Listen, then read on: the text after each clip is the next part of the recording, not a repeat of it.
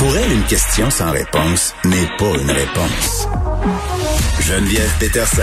Cube Radio. Nicole Gibault, bonjour.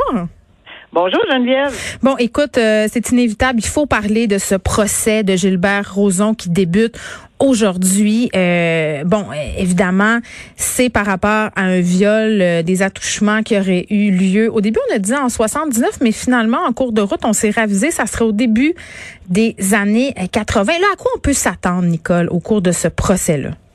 Ben, c'est sûr qu'à la base, euh, en matière criminelle, c'est toujours la même chose. C'est la couronne qui devra faire la preuve, hors de tout doute raisonnable, des euh, allégations, c'est-à-dire viol et attentat à la pudeur.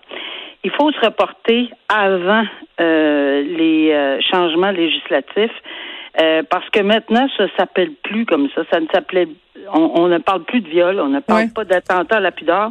On parle de d'agression sexuelle.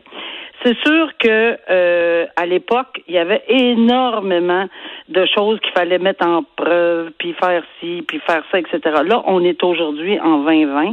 Alors, on va le faire dans le cadre dans le cadre légal euh, de 2020, évidemment, sur la preuve, mais euh, ça va toujours rester au cœur de l'affaire. C'est vraiment un, un procès où on va entendre les mêmes choses, c'est-à-dire la version de l'un, et nécessairement la version de l'autre. Je sais très bien que l'accusé n'est pas obligé de témoigner hmm. en matière criminelle. Mais Geneviève, une chose certaine, et ça c'est clair pour tout le monde, si la preuve est assez forte au béton aux yeux de la défense et que ça prend une négation parce que devant rien, ben il risque d'être trouvé coupable.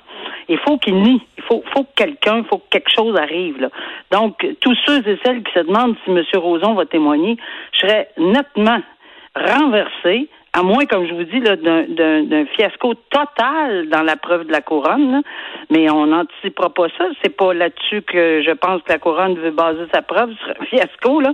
Alors, à moins d'un fiasco complètement total, puis là, on verra ce qui va arriver, peut-être.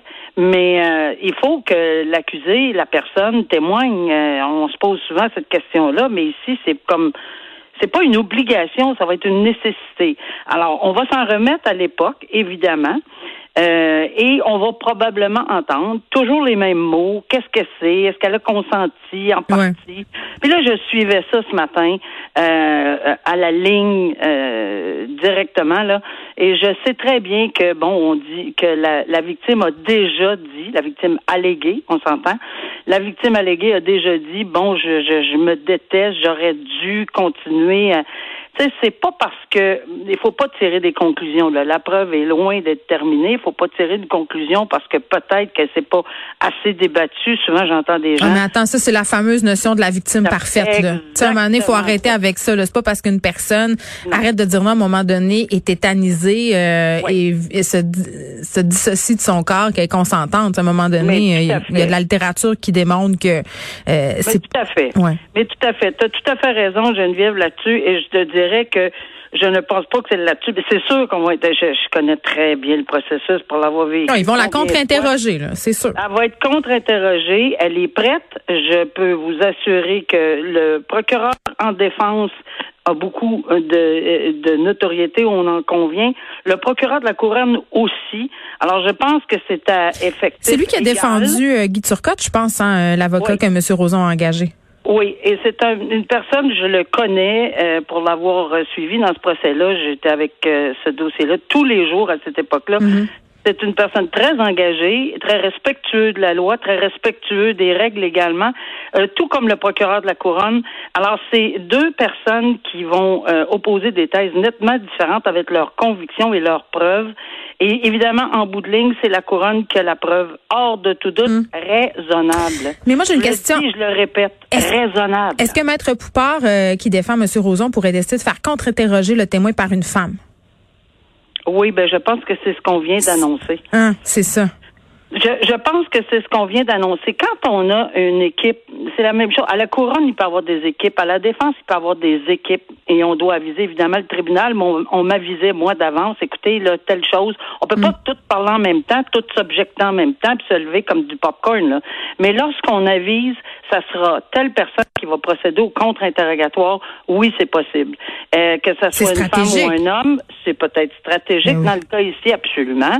Ça peut être une question de stratégie, euh, mais ça ne changera pas que la version de cette dame-là, si elle est, si elle soutient sa version et qu'elle est forte en contre-interrogatoire, ça changera absolument rien. Mais ça va changer la couverture médiatique parce qu'on sait, euh, ben dans le cas de Salvaille, par exemple, il y a des médias qui sont sortis pour dire que le procureur de la défense semblait s'acharner sais, à un moment donné, je pense qu'il y a une différence de perception et dans ce sens-là, je peux dire que c'est stratégique peut-être de faire euh, contre-interroger la présumée victime par une femme. Par ailleurs, Monsieur Roson, il plaide toujours son innocence. Oui, puis il faut il faut souligner ceci là pour les gens qui pour les gens qui sont sur les réseaux sociaux tout le temps qui l'ont déjà condamnés parce qu'ils ils avaient entendu parler d'autres histoires et d'autres personnes.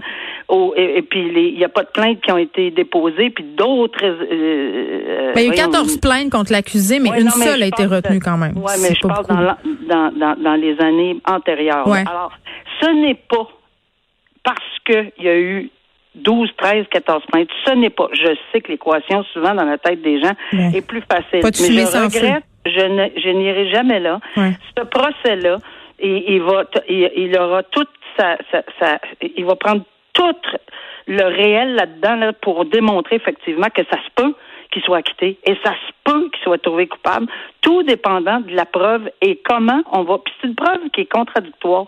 Écoutez, tous les jours de ma vie, Geneviève, tous les jours de ma vie, j'étais prise avec des preuves contradictoires. Un dit blanc, hmm. l'autre dit noir. On n'a aucune obligation comme juge. Puis je pense important que vous le sachiez, que tout le monde le sache. L'obligation du juge, c'est pas de croire une partie et de pas croire l'autre, de croire une plutôt que l'autre. Ça, c'est pas vrai, ça. C'est un mythe, là. Ça n'existe pas. Il faut qu'on soit convaincu hors de tout doute raisonnable. Puis ça se peut qu'on ne croit pas nécessairement la version. Mettons qu'il témoigne, de M. Roson, on ne croit pas M. Roson. Mais il faut passer à l'autre question après, Geneviève. Est-ce que dans l'ensemble de la preuve, son témoignage soulève un doute raisonnable. Si oui, on l'acquitte. Sinon, on le condamne. C'est tout. Hmm. Mais c'est pas évident. on a des principes très, très euh, établis que la Cour suprême nous a donnés pour poser ces questions-là parce que c'est très fréquent une preuve contradictoire, là. pas juste en matière d'agression sexuelle. C'est très fréquent hmm. dans d'autres domaines d'infraction. Puis j'ai eu à me poser ces questions-là toute ma vie. Alors, euh, ça va être la même chose. Donc, il n'est pas obligé de dire je crois. Il peut le dire. Moi, ça m'est arrivé de dire je vous crois ou je ne vous crois pas et on motive notre décision. Mais on n'a pas d'obligation de le hmm. faire tel quel. Je rappelle que M. Roson a tenté la semaine dernière une poursuite en diffamation de 450 000 dollars contre les animatrices Julie Snyder et Penelope McQuaid. Bon, euh, je serai avec euh, Maître François-David Bernier dans quelques instants, Nicole, parce que lui, il était là ce matin au procès de M. Roson. Mais avant qu'on y aille, je veux qu'on se parle absolument de cette histoire abracadabrante. Tu sais, c'est très à la mode depuis quelque temps, les pranks sur les médias sociaux. Moi, il passe pas une journée sans que ma fille de 13 ans monte de sa chambre en haut puis me dise, hey maman, t'as-tu vu ça? Tel prank sur TikTok. Puis absolument, c'est des choses drôles. C'est des, des jeunes qui font des blagues ou qui font des accroires d'autres jeunes. Ça reste anodin. Mais là, dans le cas de ces jeunes-là, c'est allé très loin. Ce sont trois jeunes qui voulaient justement faire un prank sur les médias sociaux, donc avoir euh, du reach, que ça soit partagé. Ils ont fait euh, semblant qu'il y avait des enlèvements. Donc, euh, ils ont simulé littéralement des enlèvements. Et vraiment, ils ont fini la journée dans les bureaux de la police de la ville de Montréal, je peux te le dire, là, parce qu'ils ont logé des appels au 911 en disant qu'il y avait euh, quelqu'un de séquestré dans un véhicule. Donc, ils l'ont fait trois fois dans la même journée. Et là, ben, ils sont un petit peu dans le pétrin sont un petit peu dans le pétrin, c'est une excellente idée ben d'en parler. Faut parce faire que, ça. premièrement, on va être on est à 15 jours de l'Halloween qui n'aura peut-être pas lieu. Puis c'est pas le temps de penser dans le sous-sol à faire ce genre de farce. Oui, des, y a, y a, on se souviendra tous de quelqu'un qui appelle puis qui dit que bon, c'est le mauvais numéro, puis on trouve ça bien drôle. On invente n'importe quel nom là. Euh, ça c'est c'est pas pire. Mais là, là, là, on n'est pas là. Là, on parle de mobiliser. D'abord, premièrement, le 911, on s'entend-tu que c'est en matière d'urgence et que ça se peut qu'il y ait un appel euh, qu'on a, eu de la difficulté à faire entrer un autre appel, puis que quelqu'un la vie. Est-ce qu'on peut penser que la vie des gens peut être en danger parce que le 911, c'est pour ça, et de un, et de deux, que des farces. Moi, je suis la première. Moi, je suis très rigolo dans la vie. J'ai aucun problème.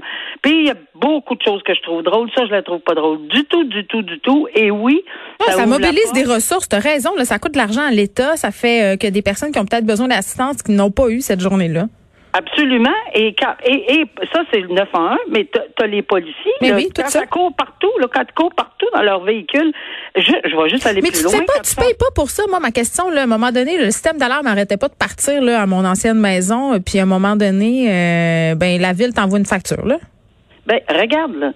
Ce qu'on est en train d'envisager, et encore une fois, par expérience, je l'ai vécu euh, comme juge, oui, ils peuvent très bien être accusés de méfaits publics. Et oui, il peut y avoir des euh, un volet monétaire à tout ceci. Euh, J'ouvre une parenthèse en disant que souvent, souvent, je disais combien ça a coûté?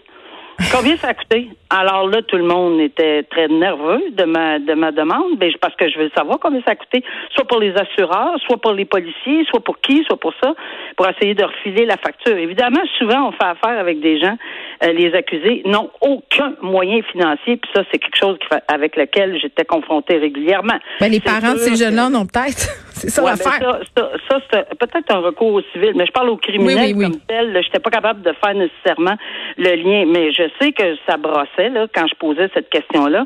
Et oui, c'est sûr qu'il faut réfléchir, mais là, on s'entend, là, il n'y a aucune réflexion qui a été faite pour faire la farce, la joke, là, mm. qui est pas drôle. Là. Puis deuxièmement, les coûts investis pour que ça soit de la police, le 911 et tout le monde, les inquiétudes. Euh, en tout cas,